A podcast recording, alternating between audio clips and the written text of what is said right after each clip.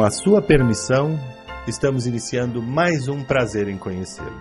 Olha, o homem é tão importante que Deus o fez à sua imagem e semelhança. E é por isso que podemos afirmar que o maior espetáculo para o homem ainda é o próprio homem. Agora, no final do programa, você é quem vai julgar este convidado e decidir se realmente teve prazer em conhecê-lo.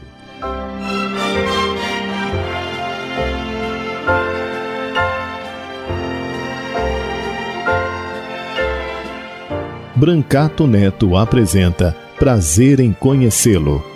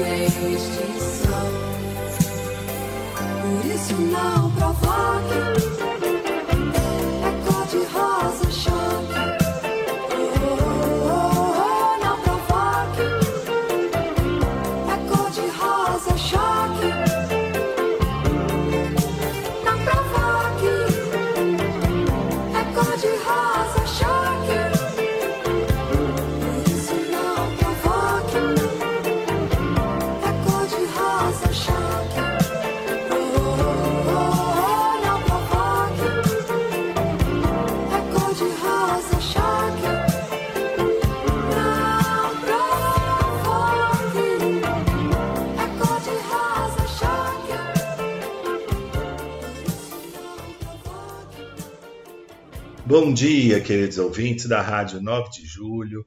É com grande alegria que iniciamos mais um programa Prazer em Conhecê-lo.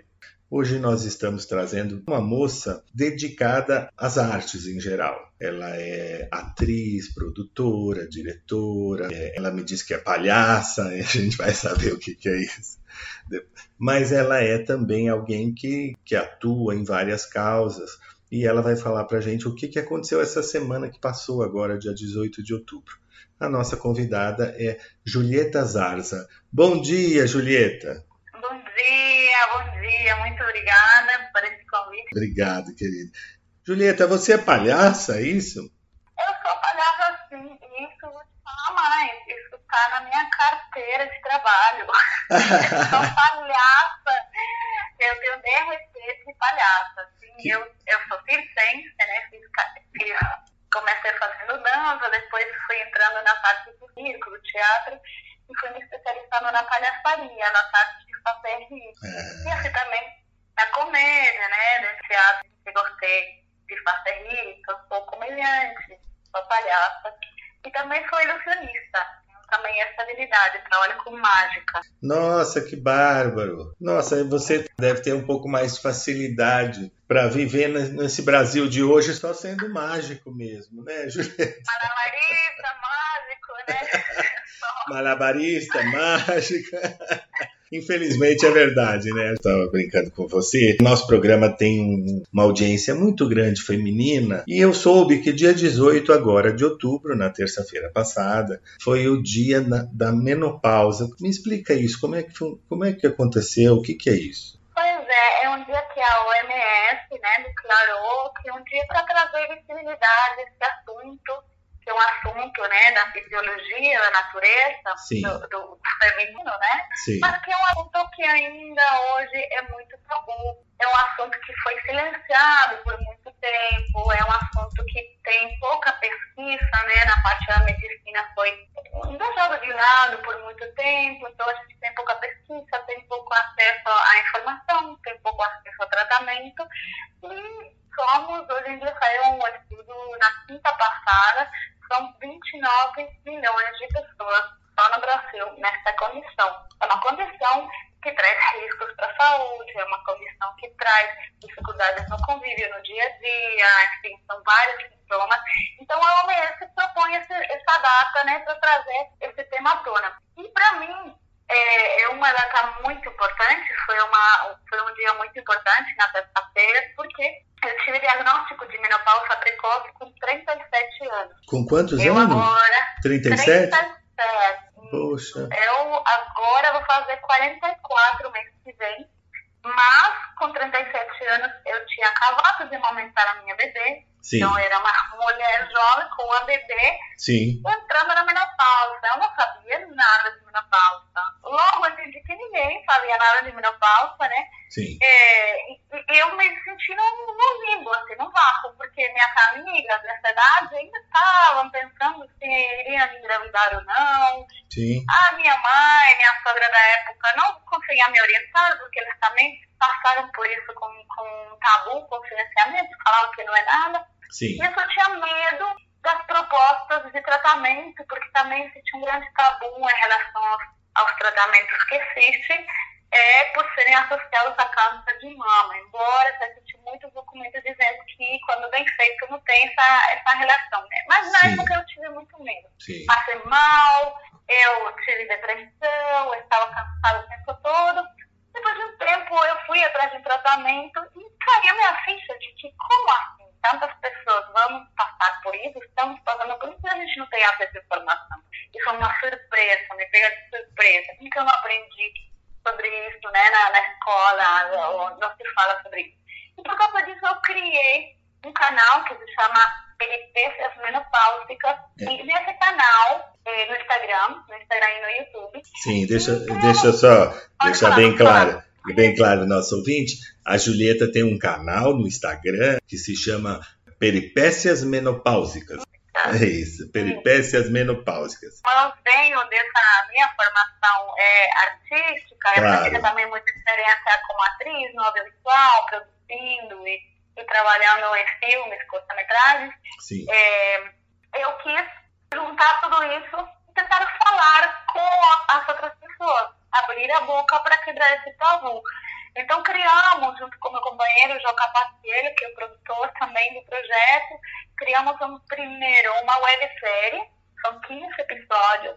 Cada episódio aborda um tema sobre menopausa sim, e eh, de, forma, de forma cômica e de forma científica. Então tem umas pequenas sketches abordando esse assunto, muito divertidas, sempre com muito humor, e também tem eh, uma convidada da área da saúde é, explicando o que acontece, por que, que acontece e o que, que pode ser feito, que tipo de tratamento, que tipo de hábito, que tipo de comportamento a gente pode adotar para lidar com esses sintomas. É um sintoma, né? São 15 episódios a gente aborda cada tema. Então, por exemplo, é, é bem didático, além de ser divertido, né? É didático. Então, a gente personifica os hormônios. Então, tem o senhor Eugênio Carlos, que é um galã de telenovela, que abandona a moça. Ou tem uma situação onde os receptores celulares são apresentados como se fossem receptivos de turismo no aeroporto.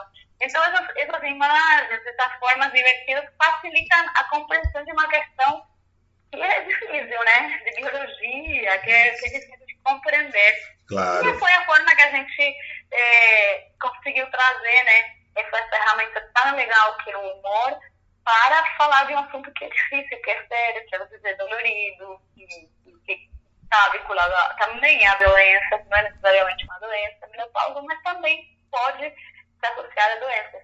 Então, Sim. a gente tem esse canal, hoje em dia temos é, tá, mais de 12 mil seguidores, meus seguidoras, seguidores, sim, e temos um diálogo constante com essa comunidade, né? É, trazendo lives, pessoas da saúde para falar, é, trazendo informações, ao mesmo tempo funcionando como uma comunidade. Eu escuto os relatos das pessoas, a gente compartilha informações e dessa forma a gente vai é, quebrando o tabu, né? E trazendo esse tema é, à, à tona, porque muitas pessoas ou negam ou não conhecem os sintomas, então não sabem que está passando por isso. Ou É. vão para uma consulta e o médico está desinformado, desatualizado, Sim. fala que não é nada, que vai passar. Sim. E hoje em dia tem muito tratamento para ser feito, para passar por essa etapa com, com saúde, com plenitude, com bem-estar. É verdade, né? A gente é um, é um momento da vida da mulher tão comum, né? Tão, tão é, é natural, tão natural é, que vai chegar para todas as mulheres, sem exceção, né? Toda mulher vai vai chegar na menopausa, assim como nós homens temos a andropausa, né? A mulher é, certamente vai chegar à menopausa e é um tabu, né? Isso que é curioso, porque é uma coisa tão natural que devia ser natural para todo mundo, porque é, é da vida, faz parte da vida, né? E, no entanto, muita gente não quer conversar sobre isso. Tem mulher que tem vergonha de dizer que entrou na menopausa, não é vergonha para ninguém, é uma coisa natural, né? E que vai acontecer com todos. Então, você criando, olha que coisa bacana, você tendo um canal artístico que com humor, que nada melhor que o humor para fazer a gente aprender as coisas mais rapidamente, né? Com humor, com divertido, a gente vai vai aprendendo e você também vai trocando informações com outras pessoas que estão passando pelo mesmo pelo mesmo momento de vida que você. Eu não vou dizer problema, porque nem sempre é um problema. É um momento de vida. A gente, a nossa vida é assim, né? Tem diversos momentos. Então, claro que tem, você falou muito certo, às vezes o, o profissional da saúde não está atualizado, a gente ouve muito, muita coisa sobre isso, sobre menopausa, sobre câncer de mama, sobre reposição hormonal, e isso tem que ser muito bem conversado, estudado. A informação é, é o mais importante para o começo de tudo, né, Julieta? Pois é, a gente está com essa missão, é, entendemos que informação é poder e a gente precisa se empoderar, se, se conhecer, né, esse trabalho de autoconhecimento, perceber o que está acontecendo com você, saber o que está acontecendo, para aí sim você ir para uma consulta munida dessas informações, Sim, sim. desse conhecimento e poder é, dialogar com o médico de uma situação mais é, horizontal, né? Assim, não só aceitar o que ele está dizendo, às vezes, né? É, muitas vezes são negados os tratamentos. Então a gente pode dizer, não, olha, e sim, olha, veja bem, eu já me informei sobre isso. Então você vai ter uma relação Sim. é, de maior liberdade para escolher como Sim. você quer viver Claro. sua vida. Viver Claro. A último saúde, dia, né? a saúde é uma, a responsabilidade da saúde é nossa, né? A, a responsabilidade da minha saúde é minha. Eu tenho que tomar decisões e, e, e procurar, né? É, ajuda e tomar decisões muitas vezes, se eu quero esse tratamento ou aquele. Claro, muito bem orientado por técnicos, por médicos, mas a saúde a gente tem que tomar para a gente. A gente não pode entregar a nossa saúde na mão dos outros, né? a menopausa nos pega no momento da vida onde a gente está é, com muitas tarefas, né? No meu caso, me pegou é, de forma precoce. Uma de cada 100 pessoas passa por essa questão da menopausa precoce. Cada vez mais pessoas têm essa relação. Mas é, o, o, a idade média assim, no Brasil é de 45 a 55 anos. Nesse momento, a maioria das pessoas, as mulheres, estão com filhos adolescentes, estão passando por uma situação no trabalho de maior responsabilidade, estão prontas para pegar cargos mais hierárquicos. É, a vida é muito corrida, a gente sabe que as mulheres são cada vez mais e mais cobradas de, mais, de arcar com maiores responsabilidades. E no meio dessa loucura toda, que o dia a dia de uma mulher dessa idade, também vem a menopausa como um susto. Sim. Então a gente não está preparada, não tem educação não tem fôlego para cuidar disso. Então, muitas vezes, as mulheres, as pessoas se encontram com a informação da menopausa lá no consultório do médico. E como não se fala entre as mulheres, né, todo esse tabu que também não é gratuito, só vem de um silenciamento que tem a ver com o patriarcado, que tem a ver com com as questões de histeria, né? Que você sabe que as mulheres serão internadas com diagnóstico de histeria, né? Que qualquer sintoma podia ser histeria. Então, Sim. mulheres passaram a não falar isso, porque era um estigma, né? A mulher passar de ser reprodutiva para ser não reprodutiva Sim. fazia função na sociedade. Então, não é à toa, né? Por, por, por é, casualmente que aconteceu que as mulheres foram silenciando, foram não querendo falar, não querendo reconhecer que estão passando por isso, porque verdade, é o pecado, né? Então a gente envolve todas as questões, né? Também etarismo, também machismo, também patriarcado. Sim. Então, quando a mulher chegar nesse lugar e se encontra com informação, se o médico não traz uma informação atualizada, fiel, confiável, talvez essa pessoa vai ficar com essa mesma informação e não vai ter capacidade de, não capacidade, a, a, a possibilidade de escolha, né? De Sim. que tratamento vai fazer. De escolha, Então é bem exatamente. complexa, né? A situação é complexa, precisamos realmente falar muito, trazer muito esse tema. Sem dúvida. Você sabe que também tem um fato importante que, como a gente está, a humanidade está vivendo mais, né? Está vivendo por mais tempo, isso também, o número de mulheres na menopausa aumentou, porque estava assistindo outro dia um filme histórico sobre a imperatriz, a Cícia Imperatriz, Ai, que lindo. e, e ela se casou, então, ela se casou é, com o imperador da Áustria aos 16 anos. Ela conheceu aos 14, aos, aliás, minto, aos 15 anos. Né? E era comum, né? A mulher casava aos 14 e iria morrer com 45, às vezes chegava aos 50. Ah, Né? Dona Leopoldina, né? É. a nossa imperatriz Leopoldina faleceu aos 29 anos, já tinha sete filhos. Então era outra realidade. A pessoa realmente né, e, eh, não chegaria, muito pouca gente chegava à menopausa e quando chegava era para a época era considerada velha. Eu ouvi Ah, é uma velha, tá cansada, Sim. tá velhinha mesmo, ela fica na cama porque era uma super idosa com 50 anos. Mas é, imagina agora, olha a Cláudia Raia. Pois é, então, estávamos falando de Cláudia Raia. E eu ouvi, eu ouvi outro dia a Cláudia Raia dizendo que se a menopausa fosse um problema dos homens, né, a, a sociedade já teria mil tratamentos. mil- Investido muito, né? Mas é realmente, a menopausa foi assim, é, as questões da fertilidade, o anticoncepcional, né? Foram observadas, introduzidos né, na, na indústria farmatec e está tá dentro né, da, da indústria. Mas a questão da menopausa foi deixada de lado, não foi percebida até agora. E até nisso, assim, é, é um erro. Assim, o nicho né, da mulher madura é um nicho que contribui muito para o mercado. A pessoa que entra na menopausa tem um impacto na economia do país.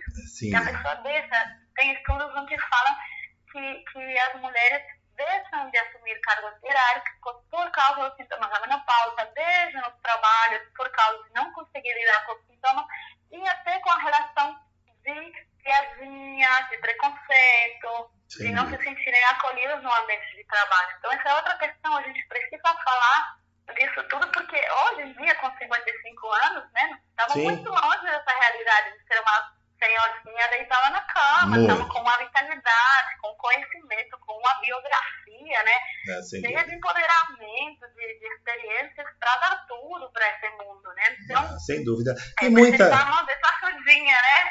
E muitas É, mulheres, muitas mulheres re- relatam que após a maturidade, depois da menopausa, se sentiram muito melhores, mais alegres, mais livres, mais, ah, mais eh, donas do, sabe, de, de si. Claro. É um adu- amadurecimento. É, uma, é a toda a maturidade chegando, só que o corpo, né, tá, né, a gente evoluiu para viver mais, porque a gente, né, tem, sei lá, é, eu sempre brinco, azulejo, sabão, né, antibiótico, mas nós não, não, não, é- não evoluíram para viver mais tempo, eles têm, é, nossos óvulos são finitos, então quando eles acabam, acabam, então a gente precisa é, de mais ajuda tecnológica para conseguir viver com bem-estar, para a gente poder viver plenamente todas as capacidades, essa, essa maturidade, conhecimento. Queria Eu- te contar também que na terça-feira né, a gente disponibilizou durante o dia todo, mas vai ficar até domingo, então ainda dá tempo, quem está ouvindo, sim. de assistir o nosso documentário. A gente, além de, dessa websérie que eu falei no começo, a gente produziu um documentário, um curta-metragem, de 27 minutos, é, é, onde eu quis trazer a menopausa desde um olhar plural, com um olhar de diversidade. Porque Sim. na websérie eu trazia muito as minhas experiências. Eu queria ouvir, porque eu entendi que a menopausa é diferente para cada pessoa, para cada trajetória.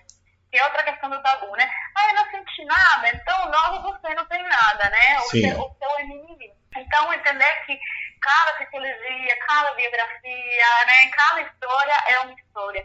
E então aí, eu, nesse documentário, documentário entrevista mulheres, por exemplo, que elas têm uma diferença de idade. Uma passou pela menopausa já há um tempo não sentiu nada, a outra está sentindo tudo.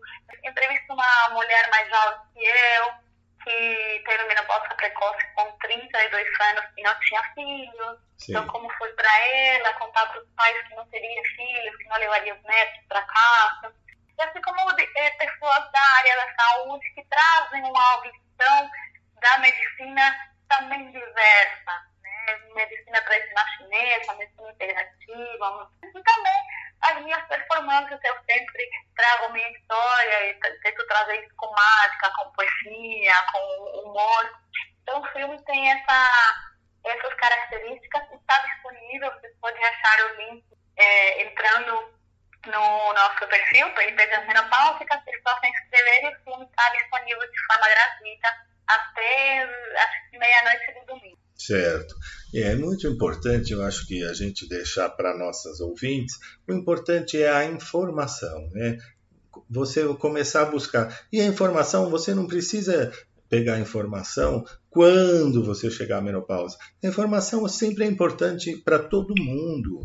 É importante para quem não, para quem não é, não vai entrar na menopausa, para os homens, por exemplo.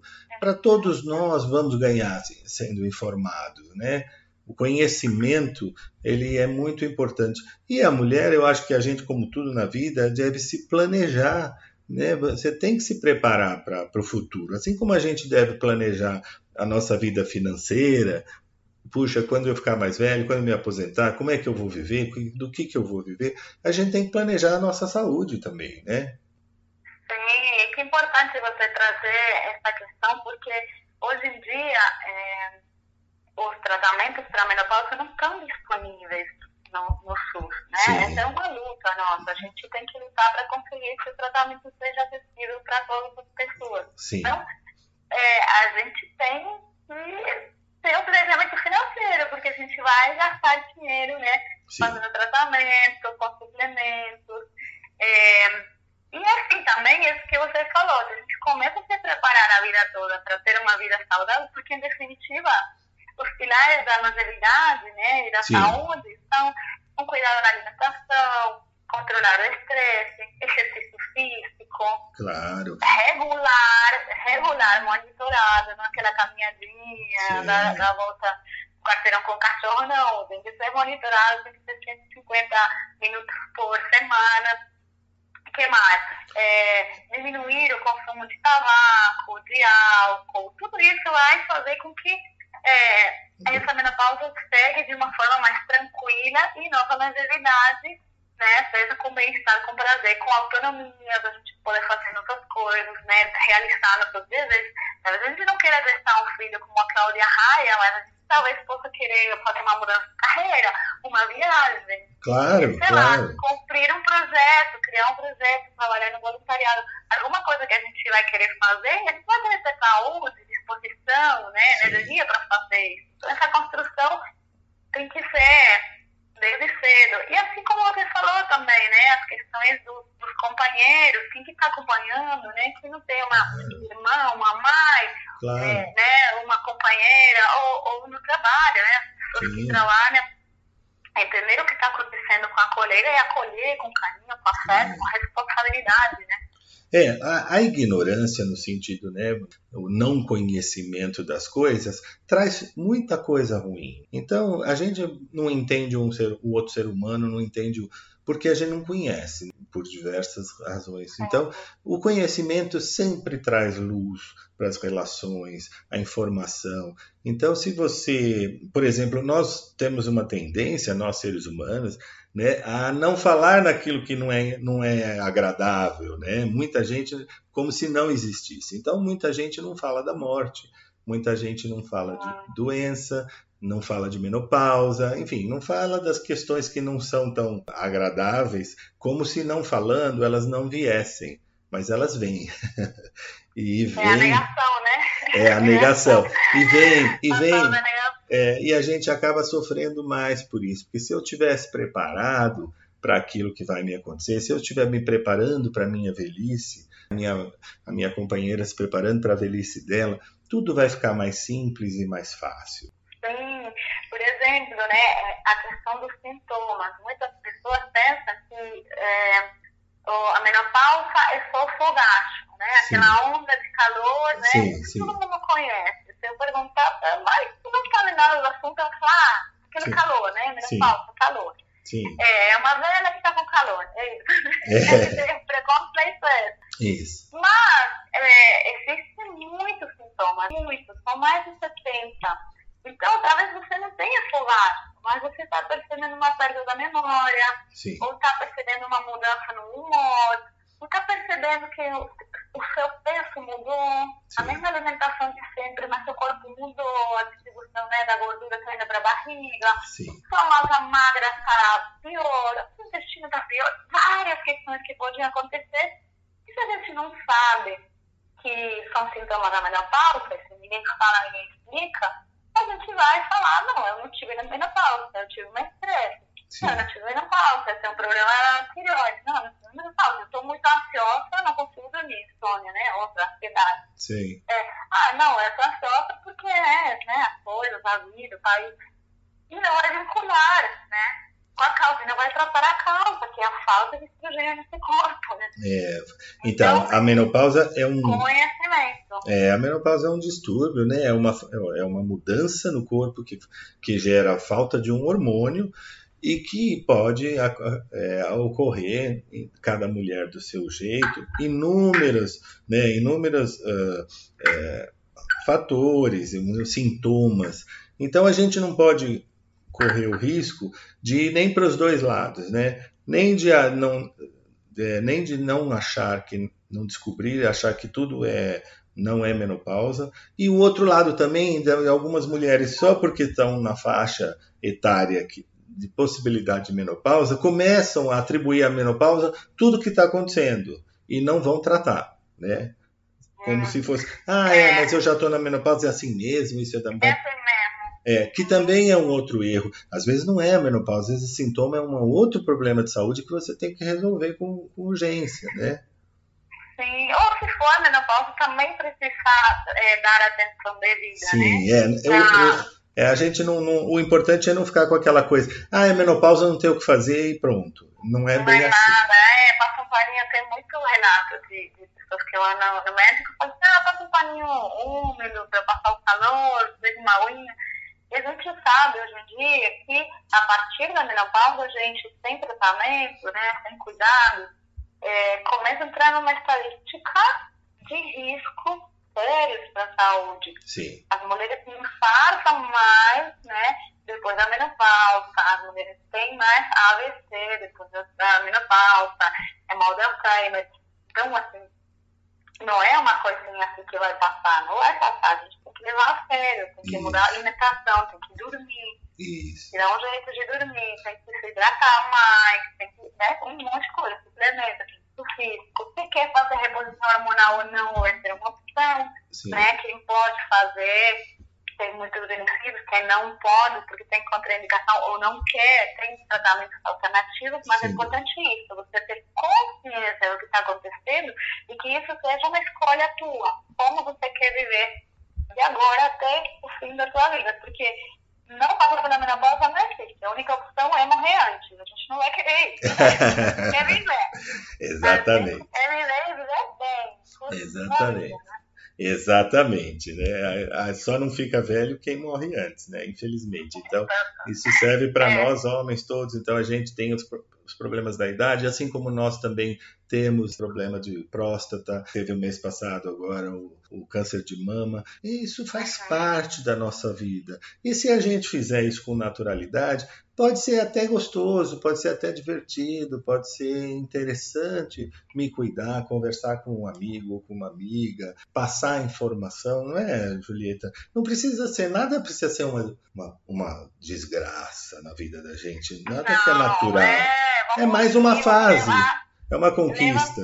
Dos cuidados, né? Os cuidados que vão trazer benefício, prazer, bem-estar. E Claro. isso que a gente quer. Então, não, né, não- negar e negligenciar é, não é uma boa opção. É. Quando a gente tem um problema, duas coisas são importantes. Primeiro, a gente admitir e se informar. É o primeiro passo, né? Eu vou me informar sobre o que eu tenho, sobre o que eu estou passando, e depois eu vou me aproximar de pessoas que também estão passando pelo mesmo problema. Então, você entrar num, num, canal, num Instagram, num grupo de pessoas que estão conversando sobre os mesmos assuntos, é muito importante. Você fala, não, não sou só eu que estou passando, todo mundo está passando por isso, então, junto a gente vai conseguir passar mais fácil. Entender que, é, que, que faz parte de um grupo, que não estou sozinha, porque esse é um sentimento também muito comum. Exato. De ser isolada, de ser, de no sentido de, né, nem, nem para um evento, numa festa de família, não, eu quero ficar aqui, eu quero ficar quietinha, estou sempre cansada, né, porque o corpo está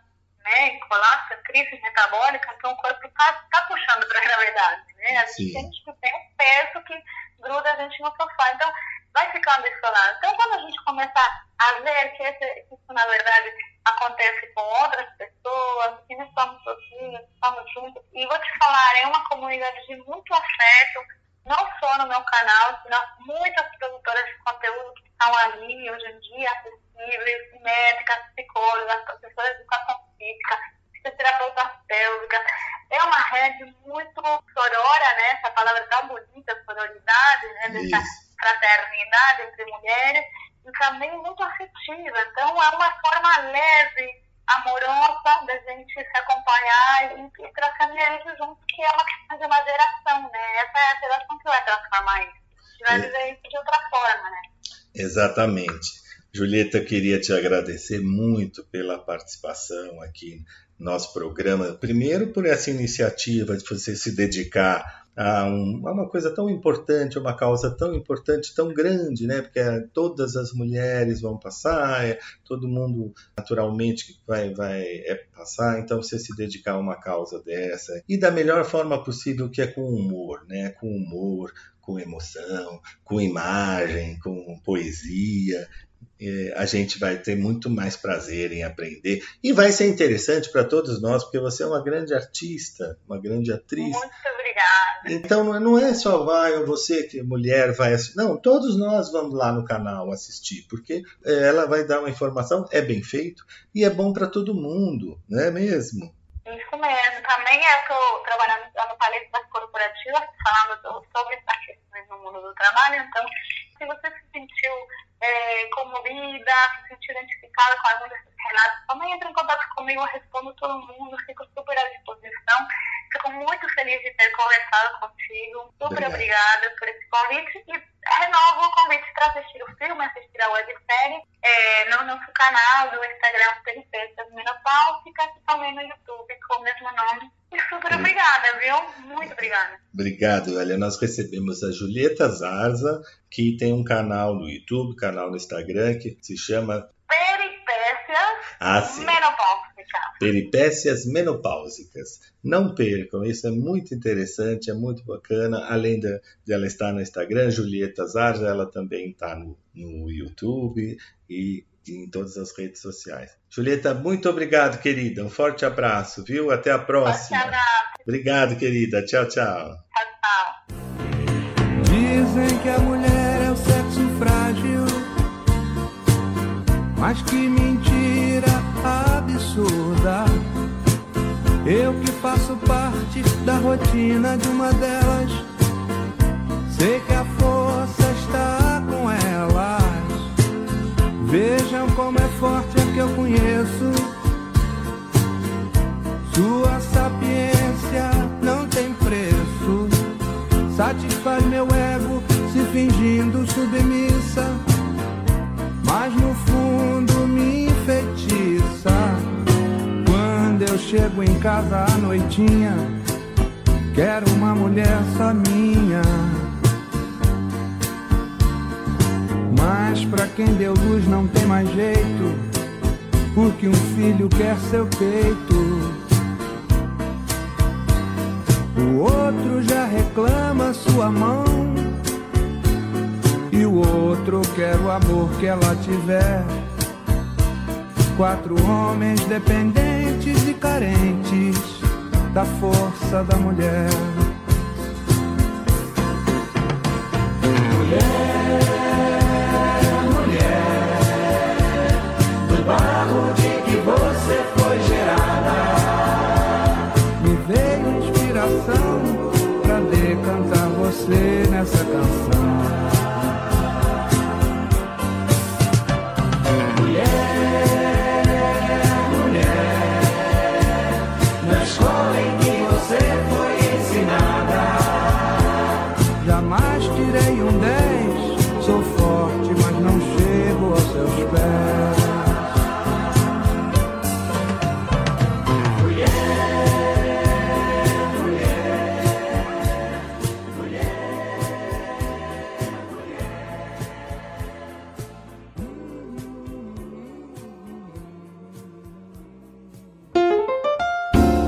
Prazer em conhecer Design e Decoração com Paulo Brites.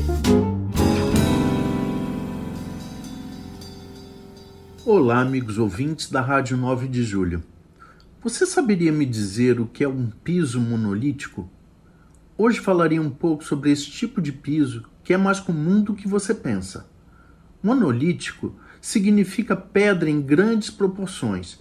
Então, como o próprio nome sugere, esse tipo de piso tem como principal característica ser todo por igual, sem falhas ou emendas, podendo ser aplicado sem rejuntes.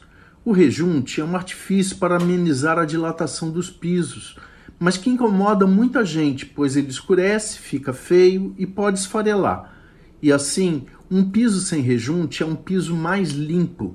Por essa razão, os pisos monolíticos são comuns em hospitais, indústrias de alimentos e em lugares que prezam a facilidade de limpeza. E por essa característica, hoje em dia, mais e mais residências o adotam como primeira opção de uso. Além da facilidade de higienização e conservação, outras características trazem vantagens à sua utilização. Ele é impermeável, muito resistente à abrasão tem baixa espessura e peso, não interferindo estruturalmente na sua obra, é de rápido preparo, execução e finalização.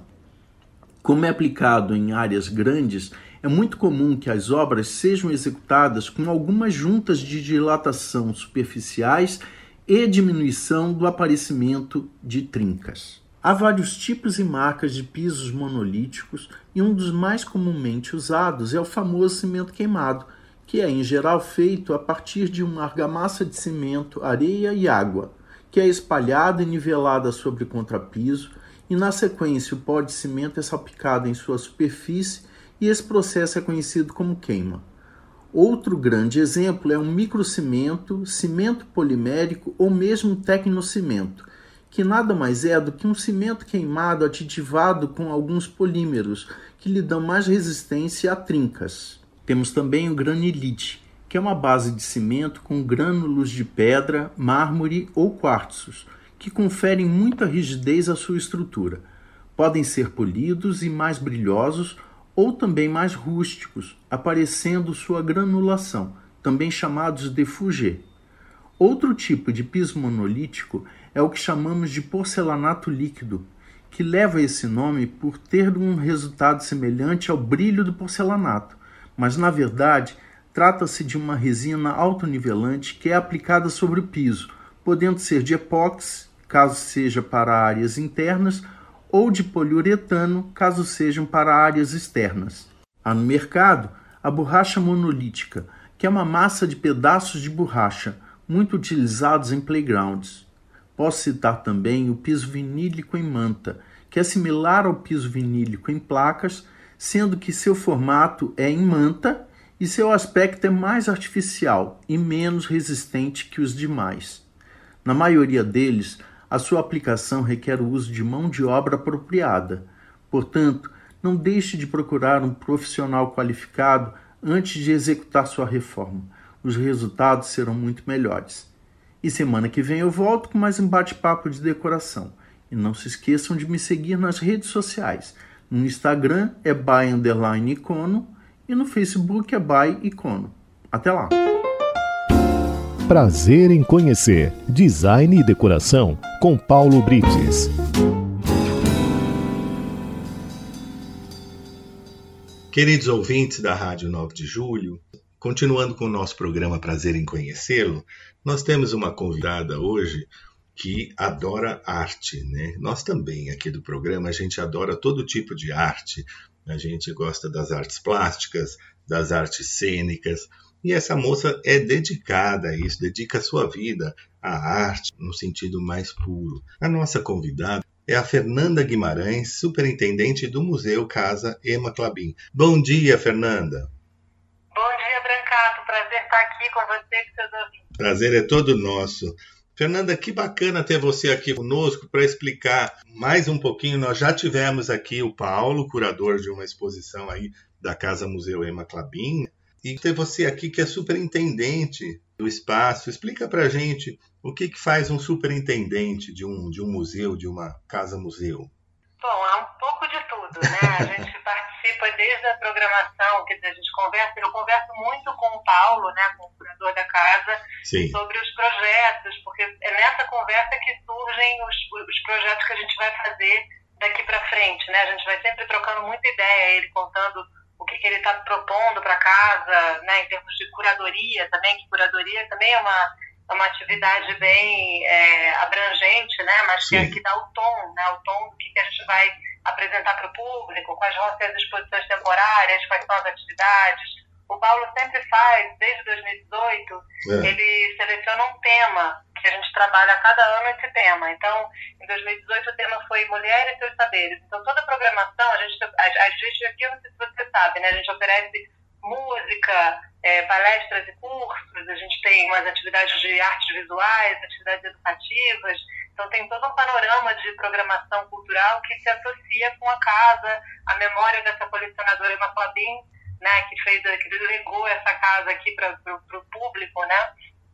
Então, é, a minha função como superintendente, além de estar muito perto né, do, do curador, entender quais são as vontades aí, é tentar concretizar isso, né? Assim, é, é trazer recursos para a gente poder fazer novos projetos, ter novas parcerias, procurar parceiros, né? Desde pessoas, por exemplo, na pandemia que a gente fez um, toda uma, uma consultoria de biossegurança para saber quando, como e, e, e, e, com que condições abrir a casa de volta para o público, enfim. Então eu procuro sempre é, parcerias que vão desde a infraestrutura da casa até a programação cultural e, a atuação institucional nossa, né? Quer dizer, então, o Paulo... é uma atuação abrangente. Bem abrangente, é uma, não é uma parte muito fácil, né, Fernanda? Porque, em termos assim mais simples, o Paulo faz a parte, a parte artística, né? ideia, idealiza as posições e tudo, e você também faz essa parte, mas faz também a parte prática de colocar, de administrar, né, pagar as contas, eh, recursos. É, saber como a gente vai conseguir viabilizar, né, aquilo que a gente deseja. Então, uma grande, uma grande, um grande desafio, né? Você faz a, a parte, a realidade, né? É, como é que a gente faz, que é o dia a dia de todo mundo, né? Nas famílias a gente tem assim também, né? A gente, às vezes é o marido, às vezes é a esposa, um é mais idealizador, que tem os projetos, e o outro, às vezes, vai tentar concretizar essas ideias, né? Com certeza, mas é importante todos sonharem, né? Porque sem Sim, a gente ter uma perspectiva, sem dúvida. É, né, um horizonte de sonho, a gente não consegue ir atrás, né? Daquelas das coisas mais é, que vão trazer mais novidade, mais inovação, que vão trazer novos ares aqui para casa, né? Sem e uma dúvida. coisa que a gente tem falado muito aqui é eu vejo muito isso, né? Eu cheguei na casa na pandemia, né, Brancato? Eu é. comecei a trabalhar aqui, conheci a equipe toda nos quadradinhos do Zoom, né? Porque não, não tinha ninguém na casa, só tinha o pessoal da manutenção se revezando, só tinha uma pessoa por dia. E eu fiquei muito nessa casa, claro que eu aproveitei para ficar muito íntima da casa, né? Eu, claro. eu conheci a casa é, muito bem, assim, desde que eu cheguei. É, mas é, foi muito foi uma, uma situação muito curiosa, né? Eu nunca tinha passado por isso, de começar a trabalhar com uma equipe inteira que não estava presente, né? É. Então é, foi, foi uma, uma situação bem, bem atípica, né? Como foi a pandemia para todo mundo.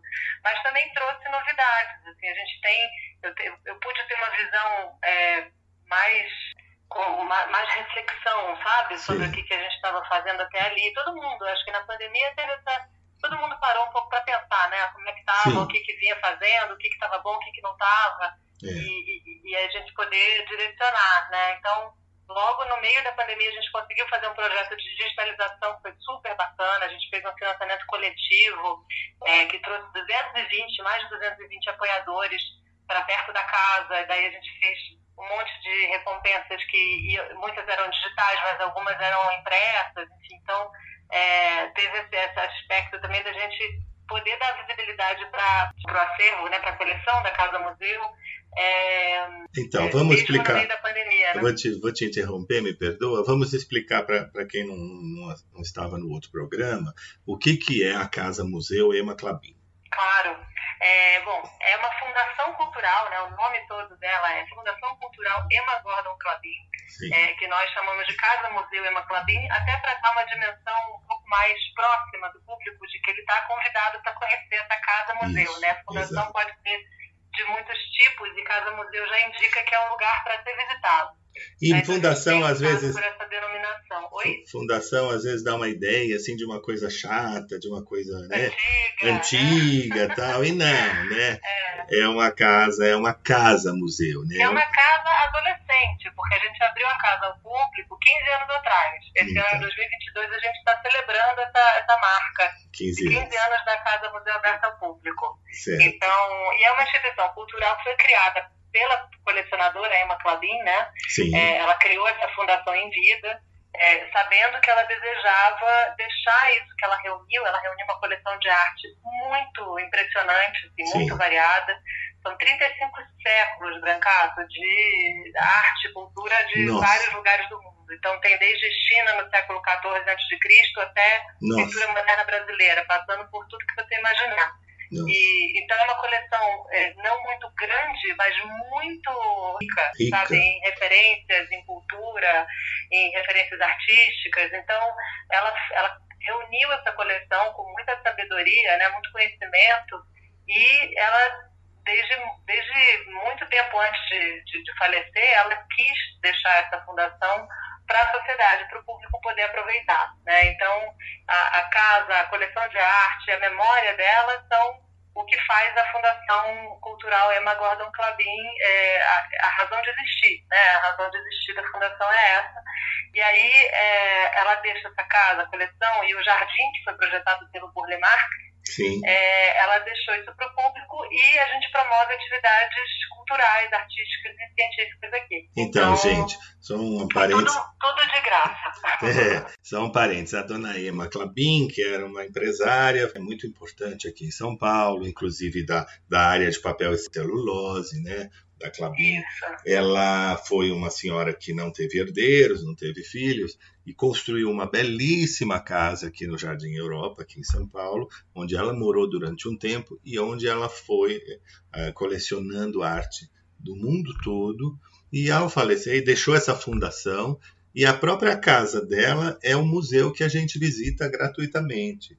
Não é Exato. isso, Fernanda? Então, você vai a um museu que, primeiro, que é, é diferente porque é um museu que é uma casa, né? Uma pessoa, uma casa de Sim. família, uma casa e linda. Existem outras, né? Existem outras casas museu, museus casa, né? Tem, tem denominações é a mesma coisa, né? É, enfim, mas Eu existem não... outras é. casas museu pelo pelo mundo, pelo Brasil, é, mas poucas preservam a casa como ela foi quando ela era uma residência. Né? Tem muita casa museu que virou museu, Exato. verdade, né? Exato. Mas aqui não, você vai no quarto, era o quarto onde ela dormia, o quarto de hóspedes é o quarto onde a irmã dela ficava hospedada, a Eva Clabin, né? que tem também no Rio, a casa museu Eva Clabin. Sim. a nossa casa irmã.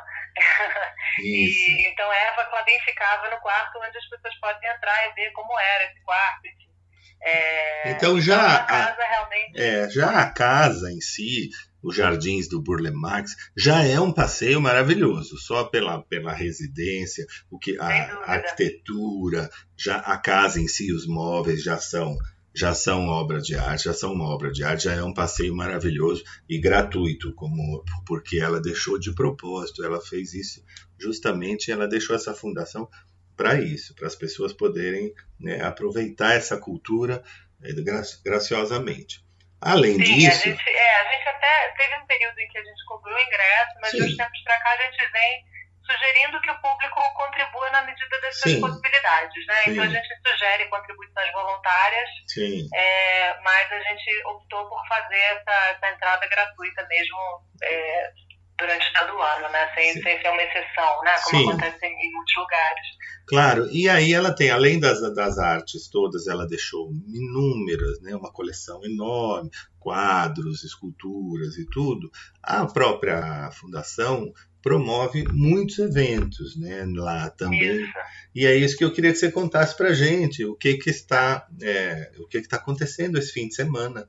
Bom, esse fim de semana a gente vai receber o Bazar da Cidade. Bom, a primeira coisa que eu queria te contar, que eu deixei de falar, é, é que a gente está agora com a exposição Reviravolta, que mesmo para quem não conhece a casa, para quem conhece a casa é uma surpresa, porque a casa ela foi organizada, né? A, a casa é um lugar de, mesmo quando Emma Clabin morava aqui, era um lugar de, de é, é, fruição da arte, né? Sim. De conhecer arte, de apreciar a arte, né? Então, é, ela tinha uma certa lógica, né? É, lá na, na, galeria principal havia certos quadros, Sim. depois no quarto, pintura moderna brasileira, enfim, então tinha uma, uma certa lógica de, de, algumas coleções que ficavam próximas.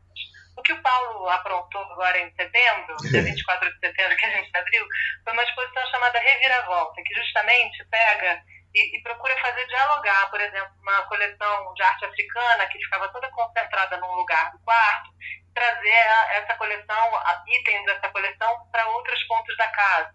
Então, e só de olhar para um conjunto né, de, de, de, obras que são muito diferentes, que trazem outras referências, é, muda a nossa percepção do lugar. Né? Então, Claro. essa é um pouco a ideia do Paulo, de trazer o público para é, refletir o que, que significa colocar esse objeto do lado desse outro, né? Sim. Que ideias a gente pode ter é, dessa composição, enfim. Então, está muito interessante essa exposição. Ela é uma exposição bem é, sutil, né? Porque ela não é uma coisa assim que tem é, um telão aparece, não tem nada acontecendo assim de é, chamando atenção para as coisas, mas Sim. você olhando para as imagens que tem, a gente fez um folder, né, para mostrar como era antes, como era imediatamente quando ela organizou a casa, ela, ela fez uma sessão de fotografias da casa com o Romulo Cialdini, Hum. é, e aí as imagens com imagens do Nelson Con, que é fotógrafo, um dos maiores fotógrafos do Brasil, né, que ele fez é, esse ano. Então a gente compara um pouco como estava em 91, depois agora em 2022, e a visita à casa mostra esse, essa reviravolta. né? Então o folder mostra como era antes, para quem não conhecia, poder ver o que mudou né, nessa exposição das peças. Vale muito a pena conhecer essa, essa exposição. A Claro. gente está com ela aberta de quarta a domingo, né? é, De graça, como eu tinha falado, tudo gratuito aqui. É, mas ela fica de quarta a sexta, a gente tem grupos acompanhados por educadores. E aos finais de semana as visitas são livres. Sim. Né? E a visitação é, é em quatro horários. A gente, desde a pandemia, está com quatro horários para organizar mesmo a visitação, mas não tem necessidade de agendamento. Então é às 11, às 14, às 15 e às 16. Certo. É, mas no fim de semana a visita é livre. Então, Certo. todo mundo convidado para conhecer a exposição. E agora, no sábado e no domingo, 22 e 23 de outubro, Sim. a gente vai receber o Bazar da Cidade, é, que é, é, uma, uma feira de produtos autorais, né, muito Hum. interessante. São roupas, acessórios, artigos de design, de arte, enfim Sim. é, muito bem selecionados. As organizadoras são a Abel Pereira e a Miriam Lerner.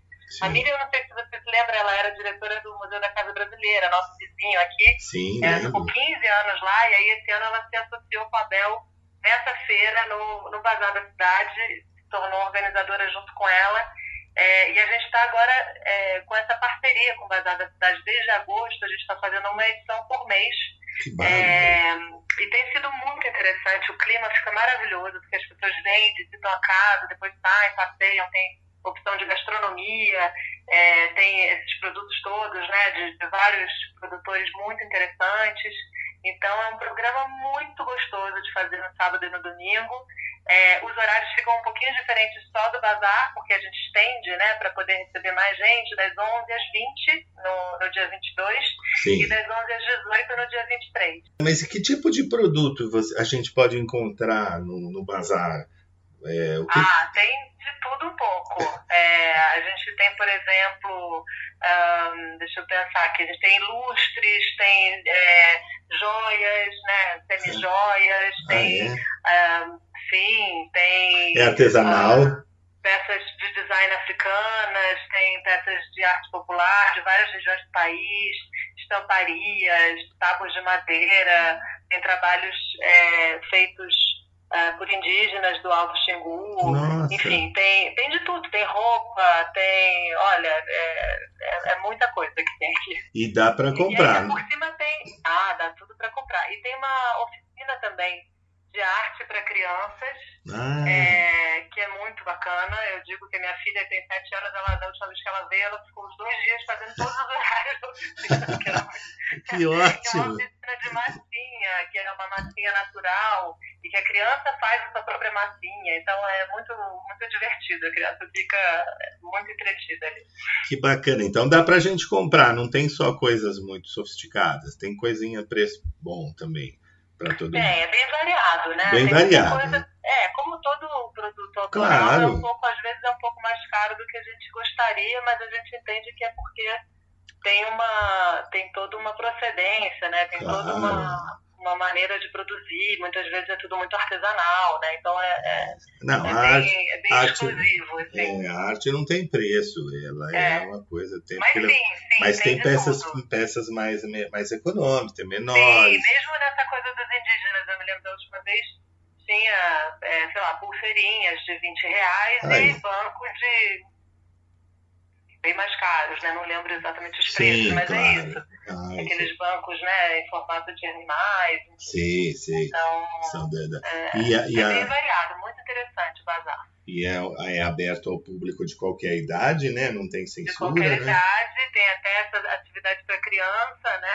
Tem Sim. uma, uma atração musical, vai ter um duo também que toca baixo guitarra Ah. para fazer um clima também. Fica um clima muito bom aqui. Olha, cá, se você puder vir, você não vai se arrepender e eu recomendo para todo, todo mundo que está ouvindo a gente. Que bacana. E me fala uma coisa, Fernanda, e tem também comida? Tem alguma coisa para alimentar? Tem, tem comida, a gente tem é, comida de inspiração africana, tem cervejaria, tem cuscuz, tem Uhum. várias opções. Também Sim. tem quiche, tem, sempre tem assim, uma variedade muito grande de, de, de comida.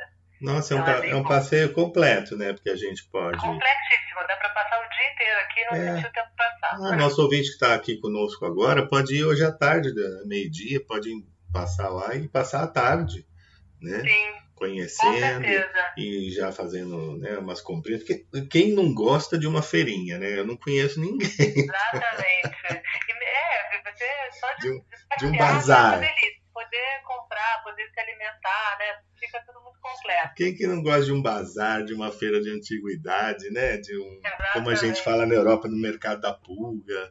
E, enfim, de, de, de coisa, comprar, comer e ver coisa bonita é o que todo mundo gosta. Exatamente. E tem uma outra coisa que a gente também traz para essa feira, como é um evento mais é, que traz mais gente né, para Casa Museu, a Sim. gente se preocupou também em fazer uma parceria Hum. com a Ecaplan, que é uma gestora de resíduos. Né? Eles fazem é uma consultoria de sustentabilidade, eles fazem o gerenciamento dos resíduos do evento para a gente ganhar um selo resíduo zero, para a gente não Ah, ter um impacto né, negativo nas nossas sim. na nossa atuação aqui, porque a gente é, recebe um público bem maior das cheias do Bazar da cidade, né? Com E aí certeza. só essa geração de resíduos a gente ficou pensando, né? a gente falou com a Miriam e com a Bela, né, do Bazar da cidade, e as três fizemos é, essa parceria com, com a Ecaplan, ficou bem interessante. A gente consegue é, tratar com, com responsabilidade, né, esse aumento dos resíduos. Quer dizer que você consegue, ao final do evento, ter um- uma, uma taxa de resíduo quase zero? Exatamente. A gente, a gente faz assim, compensação né, daquilo que a gente Sim. gera e destinação de tudo para os locais corretos. Então, tanto os recicláveis quanto os orgânicos Sim. são levados para os destinos corretos. Né? Então, a gente não gera é, lixo naquele sentido de que nunca mais, né, aquele material que vai ser jogado fora, né? É um material que vai ser re, ressignificado, né? Re, recolocado em circulação, tanto na reciclagem quanto na compostagem. Que Então, bacana. fica um evento bem completo, é. Que bacana. Olha, gente, como, como tem coisa interessante, né? O Brasil tem coisas maravilhosas. Cada vez que a gente vai conhecendo, a gente tem os nossos problemas, as nossas mazelas. Mas a gente tem tanta coisa boa, né? Inteligente. Olha que bacana. É possível você fazer um evento grande e com esse cuidado com, com o meio ambiente, com o cuidado com o resíduo. É possível, né, Fernanda? Sim, Vocês e estão olha, provando- você estava falando, ela tem essa origem, né? Ela é filha de um dos fundadores da indústria Clabin, de papel e celulose, né? Então, é, ela tem isso, a gente tem isso no DNA, né, da Casa Museu. É, Emma Clabin, ao, ao, mesmo tempo que criou a Fundação Cultural, ela também tinha criado o Instituto de Meio Ambiente, que acabou não, não sendo é, muito ativo, mas que mostra uma intenção né, de, de, de, preocupação com o meio ambiente lá nos anos 70. Que era então, muito avançada para a época, dona Emma, né? Sim, sem dúvida, muito avançada. Uma pessoa extremamente culta e sensível né, a, é. a, ao mundo. Então, é uma personalidade que realmente vale a pena da gente é, ter aqui como inspiração, né? E, e, Mas uma coisa que eu quero deixar claro aqui, que dá pra gente fazer no nosso pedacinho também, né, Sim, com certeza. Olha, eu vou fazer uma festinha em casa, dá para me preocupar com o que eu vou usar, com o lixo, né? Eu vou fazer um evento aqui em casa tal, e aí eu me preocupo com o lixo, separo tudo na hora de, de descartar, eu vou separando o que é aproveitável, o que é lixo orgânico. Isso já, já, já é uma forma consciente da gente fazer um evento, mesmo que seja pequeno. Não é que eu não preciso ter uma fundação ou ter a Fernanda, que é uma pessoa né, que tem todo o conhecimento. A gente, cada um no seu pedacinho, pode fazer, e é uma questão de bom senso também né? Não adianta Sim, você me dizer, dúvida. ah, eu não sei o que fazer com lixo. Não, a gente sabe, um bom senso. Se é um lixo que eu sei que pode reciclar, a gente lava, né? Descarta ele, dá uma limpadinha direitinho, separa no, no, numa sacolinha. O outro lixo que é orgânico você separa. Enfim, é, é uma questão de, de cuidado, de pensar no outro. Com certeza. Nisso né? e usar o jardim aqui, por exemplo, como um ponto para para fazer ações de educação ambiental, né? Sim. De, é, o jardim é essa possibilidade de contato com a natureza, né? Para quem vive em prédios, para quem vive Sim. no meio da cidade, né? A gente poder ter esses pontos verdes é tão importante, tão valioso, né? Muito. Então a gente vem pensando, a gente já fez algumas algumas ações, palestras, enfim, mas a gente vem querendo retomar esse plano de de trazer isso mais para o público também. A partir do jardim a gente ter esse, esse assunto, né? Sempre sempre sendo falado. Então, para a gente é isso. Meio ambiente, cultura, arte, saúde são, são temas todos muito interligados para a gente, né? É, e eu acho que são temas, por exemplo, no caso do jardim da, da Casa Museu, é um jardim que foi projetado pelo maior paisagista, na minha opinião, né? Sim. O maior do Brasil, um dos melhores, eu acredito, Burle Marx, é incomparável. Então, você ter essa oportunidade de, de conhecer um trabalho desse, é, já é um privilégio, já é um, um privilégio de, né, é, Com certeza. de a gente conhecer alguém que, né, de um, de um trabalho belíssimo. E esse cuidado, a gente pode fazer também esses cuidados, a gente pode fazer no, no nosso pedacinho, no nosso mundo, não precisa ser, né, se a gente ficar esperando, ah, quando eu for grande eu faço. Se fosse uma festa, ah, eu vou fazer uma festa só de 10 pessoas, não preciso me preocupar com isso. Não, não preciso. claro que não, é. É que a gente já tem esses cuidados no dia a dia, né? Mas aqui, para esse bazar, como a gente passou a receber num fim de semana 2.500 pessoas, Olha só. aí a gente falou, não, vamos fazer um, uma coisa mais, é, mais consistente, né? Uma ação mais... É, uma consultoria mais, mais precisa, né? Que e, vai levar para o é. lugar certo, a gente vai saber exatamente como, como, foi, como foi cuidado aquele, e, aquele material, né? E o, mais impor e o mais importante é que você fazendo isso, né, a Fundação está fazendo, você fazendo isso na sua casa, você está dando um exemplo para os pequenos, para as nossas crianças, para eles vai, vai se tornar uma coisa habitual esse cuidado. Sim, né? com certeza. A gente está cuidando se você aprende com seus pais né, que não joga o lixo em qualquer lugar, ou que não descarta de maneira irresponsável, você vai fazer isso automaticamente quando adulto e vai ensinar seus filhos também. Então é, é uma questão de, de comportamento, de bons hábitos, né, Fernanda? Exatamente. A gente criar. E bacana você se preocupar, claro, são 2.500 pessoas né, no, no fim de semana sempre gera. Pessoas geram lixo, né? Sim. Porque bebe água, come, e ainda mais se você vai ter né, alimentos na, na, na feira para consumo. Então tem que ter também esse cuidado e também esse aprendizado, porque eu acredito que a pessoa que for lá no, no evento também vai, vai aprender também sobre isso. Sim, com certeza. E, Fernanda, me fala uma coisa se eu tenho uma, uma ouvinte que quer trabalhar num museu, qual que é a sua formação pessoal? Olha, a minha formação, assim como a formação de muita gente que trabalha em museu, não é especificamente voltada para museu desde sempre, né? É, é, uma área muito interdisciplinar, tem pessoas Sim. de muitas origens, né, variadas. Eu sou formada em comunicação social, sou do Rio, é. É, me formei lá em jornalismo Sim. e vim para São Paulo é, para trabalhar num projeto de restauração de filmes lá na Cinemateca Brasileira nossa. E aí fiquei 10 anos trabalhando na Cinemateca, que é, de certa forma, um museu, né? A Alice Fagundes Teles, que era, era nossa, nossa conselheira maravilhosa, muito ativa, que infelizmente se foi esse é. ano, né? Sim, Mas ela, ela sempre falava que a Cinemateca era um museu vivo, com muita alegria, com muito entusiasmo sempre, né? Sim. Então, ali eu tive uma formação muito importante, que foram 10 anos, praticamente, eu fiquei um, período fazendo especificamente a produção desse projeto de restauração digital filmes do Joaquim Pedro de Andrade e depois eu passei a trabalhar diretamente na diretoria e a Cinemateca é uma uma, uma unidade do, era uma unidade do Ministério da Cultura né? então foi um aprendizado bem interessante de um pouco dos princípios da administração pública né Nossa. De, uma série de coisas, de fazer projeto, colocar projeto em lei, enfim. Então, eu tive todo um aprendizado de, de, de gestão e produção cultural é, nesses anos de Cinemateca. Depois eu trabalhei quatro anos no Instituto Butantan.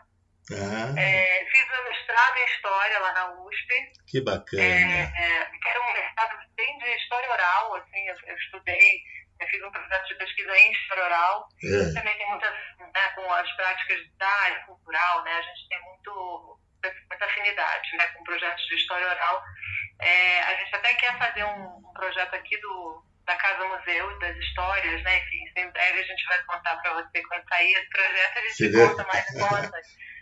Mas, enfim, voltando é, à sua pergunta, né? Assim, eu me formei em comunicação, fiz mestrado em história e a minha atuação sempre foi toda em instituição cultural mesmo no Instituto Butantan, que é um lugar que faz vacina, né, existe Sim. uma área cultural bem grande, né? São quatro museus ligados ao Instituto. É, e eu trabalhava na área cultural lá. Depois eu trabalhei no MAN, aqui de São Paulo, Sim. e aí no, no, na pandemia vim para a Casa Museu Macalbim. Olha que bacana. Então, gente, você vê que não, né, o sonho não tem limite, né? A gente não, não precisa ter. Não, eu, acho que quem está nos ouvindo e, e, tá, e principalmente mais jovem, fala, ah, eu gostaria de fazer, mas não fiz. Não, sempre ainda dá para fazer muita coisa, né? Sim, com não, certeza. Não tem uma receita de bolo. Não existe linha reta. Não, então, é um grande, um grande ah, aprendizado. Às vezes você vai lá, na, você vai fazer uma visita à casa museu e vai falar, nossa, adorei, eu quero trabalhar com isso, eu quero trabalhar, eu quero visitar. Ah, mas eu não sou formado, eu não sou museólogo. Não faz mal, tem mil caminhos para a gente chegar no objetivo da gente, Sim. né? E o importante é a gente ir ouvir a, a experiência de outros profissionais, abre muitos caminhos, né? Para os jovens, porque às vezes os jovens têm uma tendência a achar que só tem um caminho, ah, eu não comecei lá, não entrei na faculdade de. Não, né, não, não né? tem. Nesse sentido, não posso fazer mais nada. Não, gente, a vida é muito preciosa, é muito grande, dá para fazer muita coisa. Sem dúvida. é verdade, Fernando. Que prazer falar com você, viu? Eu queria prazer te, foi meu, te agradecer. Muito obrigada por. Imagina, olha que, que aula que a gente teve hoje sobre arte, sobre vida, sobre, sobre lixo, né? sobre responsabilidade de descarte. E a gente está sempre aprendendo, sempre. Todo mundo está aprendendo com todo mundo. Né? Então, gente, eu queria deixar aqui os minutos para você fazer teu convite para o nosso público. Bom, pessoal, eu quero muito receber vocês pra, aqui na Casa Museu Maclabim. Hoje é, a gente está com o Bazar da Cidade Sim. até as 8 da noite ou amanhã. É, das 11 às 6 da tarde. Sim. E temos dentro da Casa Museu a exposição Reviravolta, que eu já falei um pouquinho. Quero muito saber a opinião de vocês. Inclusive, isso é uma, é uma das uma das nossas vontades com essa exposição é ter mais diálogo com o público, convidar o público a participar mais, a falar mais é, como, como reverberou essa exposição. Certo. Então, vocês estão muito, muito bem-vindos aqui é, para conhecer a exposição e para passear no jardim, no Bazar da Cidade, conhecer esses produtos maravilhosos e, e, e, e as opções de gastronomia também, que são ótimas. O endereço, Fê? O endereço é Rua Portugal número 43. Certo. A gente fica bem na esquina da Avenida Europa, é, de frente para o MIS e para o MUP, nossos vizinhos, né, os museus, o Museu da Imagem de Som e o Museu de, de Escultura e Ecologia. É, e as informações da nossa programação também ficam no nosso site, emaclabin.org.br. Temos também um canal no YouTube, cheio de novidades, cheio de palestras, espetáculos musicais, que vocês estão todos também convidados a conhecer. A gente tem uma exposição no Google Arts and Culture, que é aquele canal do Google de, de exposições de arte. Hum. É, enfim, então tem várias maneiras presenciais e digitais de conhecer a gente, mas eu espero vocês aqui na casa. Que bom, Fernanda, que ótimo. Olha, conversei aqui com a Fernanda Guimarães, superintendente da Casa Museu Ema Clabin. Fernanda, muito obrigado pela sua participação, viu, querida? Muito obrigada a você, Brancato. Um forte abraço. Um forte abraço e até a próxima, se Deus quiser.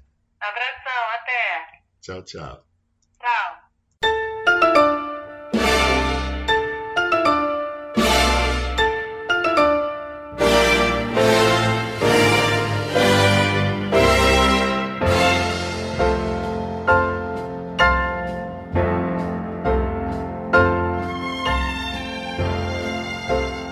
Chegamos ao final do prazer em conhecê-lo de hoje.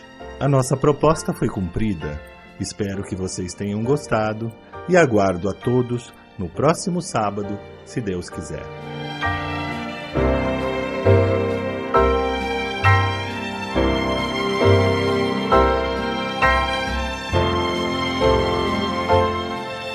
Prazer em conhecê-lo, com Brancato Neto, todo sábado, das sete e meia às nove da manhã. Porque o maior espetáculo para o homem ainda é o próprio homem.